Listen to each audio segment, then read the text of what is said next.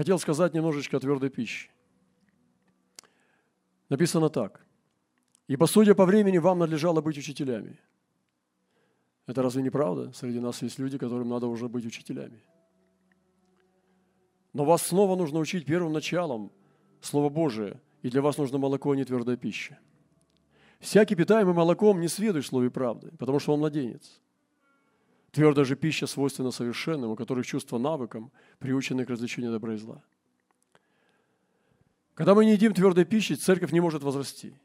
В некоторых общинах я наблюдаю, когда посещаю их, что они застряли. застряли действительно, потому что пастор учит на, на теме увещания. Он трогает совесть, там, ободрение, э, лозунги, вдохновляющие к действию. Но это не является Евангелием вообще. Это ободрение. Евангелие – это открытый Христос. Это открытый Христос, преломленный хлеб жизни. И без духа откровения не обойтись. Если его нет, нет и Евангелия. Потому что Евангелие – это не информация, это самая жизнь. И многие церкви, которые не питаются твердой пищей, они не могут возрасти, покинуть младенчество. И он именно об этом и говорит, что по времени вы должны быть уже учителя. Но вас нужно учить, смотрите, что он говорит, первым началом Слова Божия всегда. Потому что молоко есть молоко. Что такое является первое начало Слова Божия? Это учение о спасении, но не о совершенстве. Это все то, что относится, чтобы спастись, но не быть совершенным. И твердая пища относится к совершенным, а молоко относится к спасаемым. И поэтому всякий питаемый молоком, он не сведущ в слове правды, потому что он младенец. И здесь говорится, что у совершенного человека есть определенная характеристика. Это чувство навыком приучены к развлечению добра и зла. То есть чувство и опыт, навык, опыт. Скажу проще, чтобы вы поняли. Опыт. То есть у человека есть опыт, да, вот опытный в бою человек. Он понимает, что, во-первых, он владеет собой. У него и нет истерики. Если настоящий воин, который побывал в боях, там, ранениях и так далее, он уже, прежде чем он овладел искусством стрельбы там, или навыков рукопашного боя, он сначала собой должен овладеть что он не истерикует и не принимает неправильных решений под истерикой. Страх не может над ним господствовать. Он принимает решения не из-за страха, а из-за здравого смысла и опытности, и наученности боевому искусству. Поэтому настоящий воин, он хладнокровен. Он владеет собой. И владеющий духом своим сильнее завоевателя города. То есть опыт и чувства, эмоции, они нашли гармонию. Есть чувствование, но ты не истерикуешь. Есть чувство опасности или же чувство покоя, но это тебя не, не усыпляет или не кидает в истерику. Ты владеешь этим и соединяешь их с опытностью. То есть это может быть только для одного типа людей – это люди внимательные. Когда ты внимательно живешь, внимательно наблюдаешь за своим путем, ты чуткий и внимательный как в каждый день, ты не, не на расслабонии. Ты все время в духе трудишься. Поэтому, когда чувства опыта идут вместе и научают различать, не все то добро, которое кажется хорошим, не все то зло, которое кажется жестким – и чувство навыком у совершенных людей, которые едят твердую пищу, они различают через опыт и чувство добро и зло. Настоящую подлинную суть явлений, а не просто их внешнюю оболочку. Какие еще качества есть совершенного человека, который растет в совершенство, покидает детскую площадку? Покиньте детскую песочницу. Покиньте ясли. Переходите хотя бы в подготовительную группу. Ибо не неправеден Бог, чтобы забыл дерево веры вашей и труд любви, который вы оказали во имя Его, послужив служа святым. желаем, чтобы каждый из вас для совершенной уверенности в надежде оказывал такую же ревность до конца, дабы вы не обленились, но подражали тем, которые верой и долготерпением наследуют обетование. Для совершенной уверенности в надежде. У людей совершенных есть совершенная уверенность в надежде. Они совершенно уповают на подаваемую благодать. Посему, оставив начатки учения Христова, поспешим к совершенству и не станем снова полагать основания обращению от мертвых дел и вере в Бога. Значит, начатки учения есть, а есть совершенство.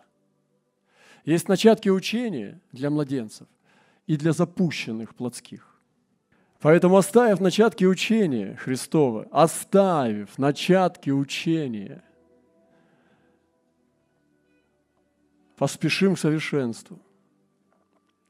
И знаете, что такое начатки учения? Это работа с совестью постоянно, с чувством долга и с чувством вины – Запомните, многие пастыри манипулируют чувством вины. Даже Весли э, занимался этими делами такими нехорошими. Он учил, говорит, сначала, говорит, проповедники, вы сначала дайте чувство вины, но не сильно, чтобы не, не умирали. А потом, говорит, помилуйте. Говорит, сначала высвободите на них, что Бог вас убьет, а потом скажите, что Иисус умер, что это теперь не убьет. Это так он прям учил. Потом чувство долга. Вот Иисус за вас умер, а вы, негодяи, не ходите на молитву.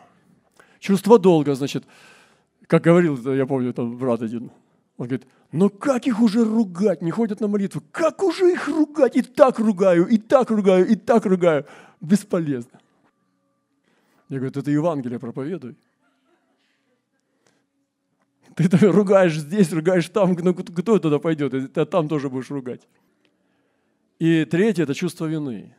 Да, то есть чувство вины. Так потихонечку, мягко так все подводит, подводит, подводит, подводит. А, и, и немножко с небольшим чувством вины оставляет. Люди возвращаются, чтобы облегчение, а он поддерживает такую дозу чувства вины. Твердая пища ничего с этим не имеет. Эти ребята, люди, которые совершенно, они с совестью справились со своей. Мне не надо мотивировать, я не хочу ездить на мотивационную конференцию. То есть мы говорим, но конференция о молитве. И они мотивируют все время, надо молиться, потому что Иисус молился, потому что это... я мотивирован, мне не надо сейчас часами слушать мотивацию. Вы меня научите как. И начатки учения связаны с мотивацией, а не с научением стратегии. Поэтому мы должны сегодня перейти из песочницы – перейти к твердой пище. Наш народ будет всегда слабый, ваш народ будет всегда слабый, если он не твердую пищу не ест. На манной каше далеко не проедешь. Будешь набивать живот манной кашей, но ходить все время бледный, еле ноги волочить. А мясо туда добавь, и будет все по-другому. Сразу захочется какие-то вагоны переворачивать. Поэтому это проблема, поверхностность. И я не мог говорить с вами, братья, пишет Павел, как с духовными. Смотрите, он не мог говорить, пришел в церковь, представляете, и не может говорить, как с духовными. То есть вот иногда такое бывает, что у тебя есть ну, сокровище, ты хочешь поделиться, но ты не можешь, оно не идет вот прям вот раз, и не можешь ты этим делиться. Потому что, и здесь он говорит такие слова хорошие. Не мог говорить с вами, братья, как с духовными, но как с плотскими, как с младенцем во Христе. Я питал вас молоком не твердой пищей, ибо были не в силах, да и теперь еще не в силах, потому что вы плотские.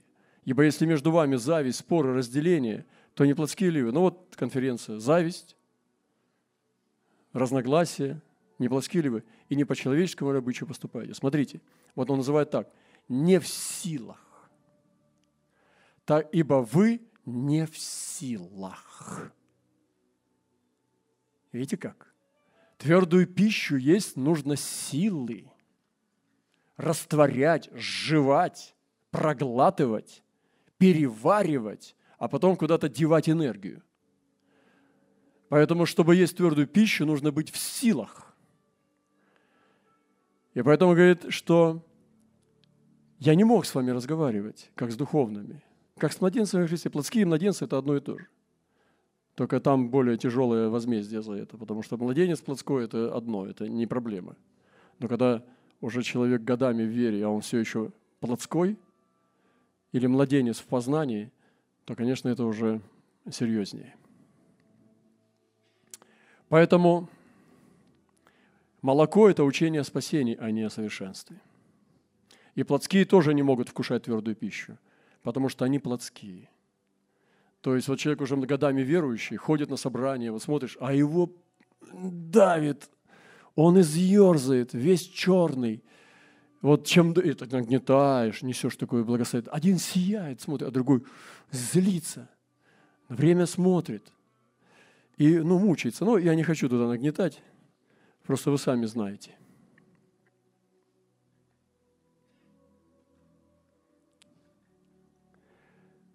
Строит ли кто на этом основании золото, серебра, драгоценных коней, дерева, сена, соломы? Каждого дела обнаружится. День покажет, потому что в огне открывается. Огонь испытает дело каждого. Значит, совершенствует тот, кто ест твердую пищу, проходит через огонь. Он, у, у него есть способность огонь проходить. То есть приходит испытание в его жизнь, приходит огонь. Он стоит. Его не швыряет. Истерика. Бегает к одному, к другому, к третьему. Помоги мне, человек, помоги. Он скрепляется. Потому что у него твердая пища. Он терпит. Он крепится. Он проходит через испытания. Вы попробуйте сначала сделать все то, чтобы Бог вам помог. А потом ищите человека. Разве вы не знаете, что вы храм Божий, Дух Божий живет в вас? Совершенно человек понимает, что у него тело это не просто его тело, это ковчег. Иногда я приезжаю в какой-то город, в какое-то место, у меня есть откровение о том, что мое тело – это ковчег. Я, мне надо там только поспать, больше ничего. Все, я жду перемен. Я прихожу на землю, я могу помолиться там, ну, для других даже иногда. Иногда я не знаю, как молиться, но так уже помолишься там для, для тех, чтобы ну, приехал брат, вообще ни разу не помолился даже и, ну, и уехал. А я так могу, и перемена будет. Вы, мне не надо обязательно молиться. Я вот для них, как Иисус сказал, я молюсь тебе, но это для них, потому что я и так знаю, что ты меня слышишь. Так Иисус говорил. Иногда приезжаешь просто по ночам, я говорю, дайте мне там ночь одну побыть. Почему? Потому что я ковчег. Идет ковчег. Филистимляне мрут, наросты какие-то у них. Дагон падает – вот ты идешь, стоишь ногами своими. И когда есть тебе это откровение, и помазание, и дар, тебе говорить там много не надо. Тебе надо посетить это место и соединиться в гармонии с тем, что Бог хочет сделать там. Поэтому в некоторых местах я не знаю, о чем молиться. Но надо присутствовать.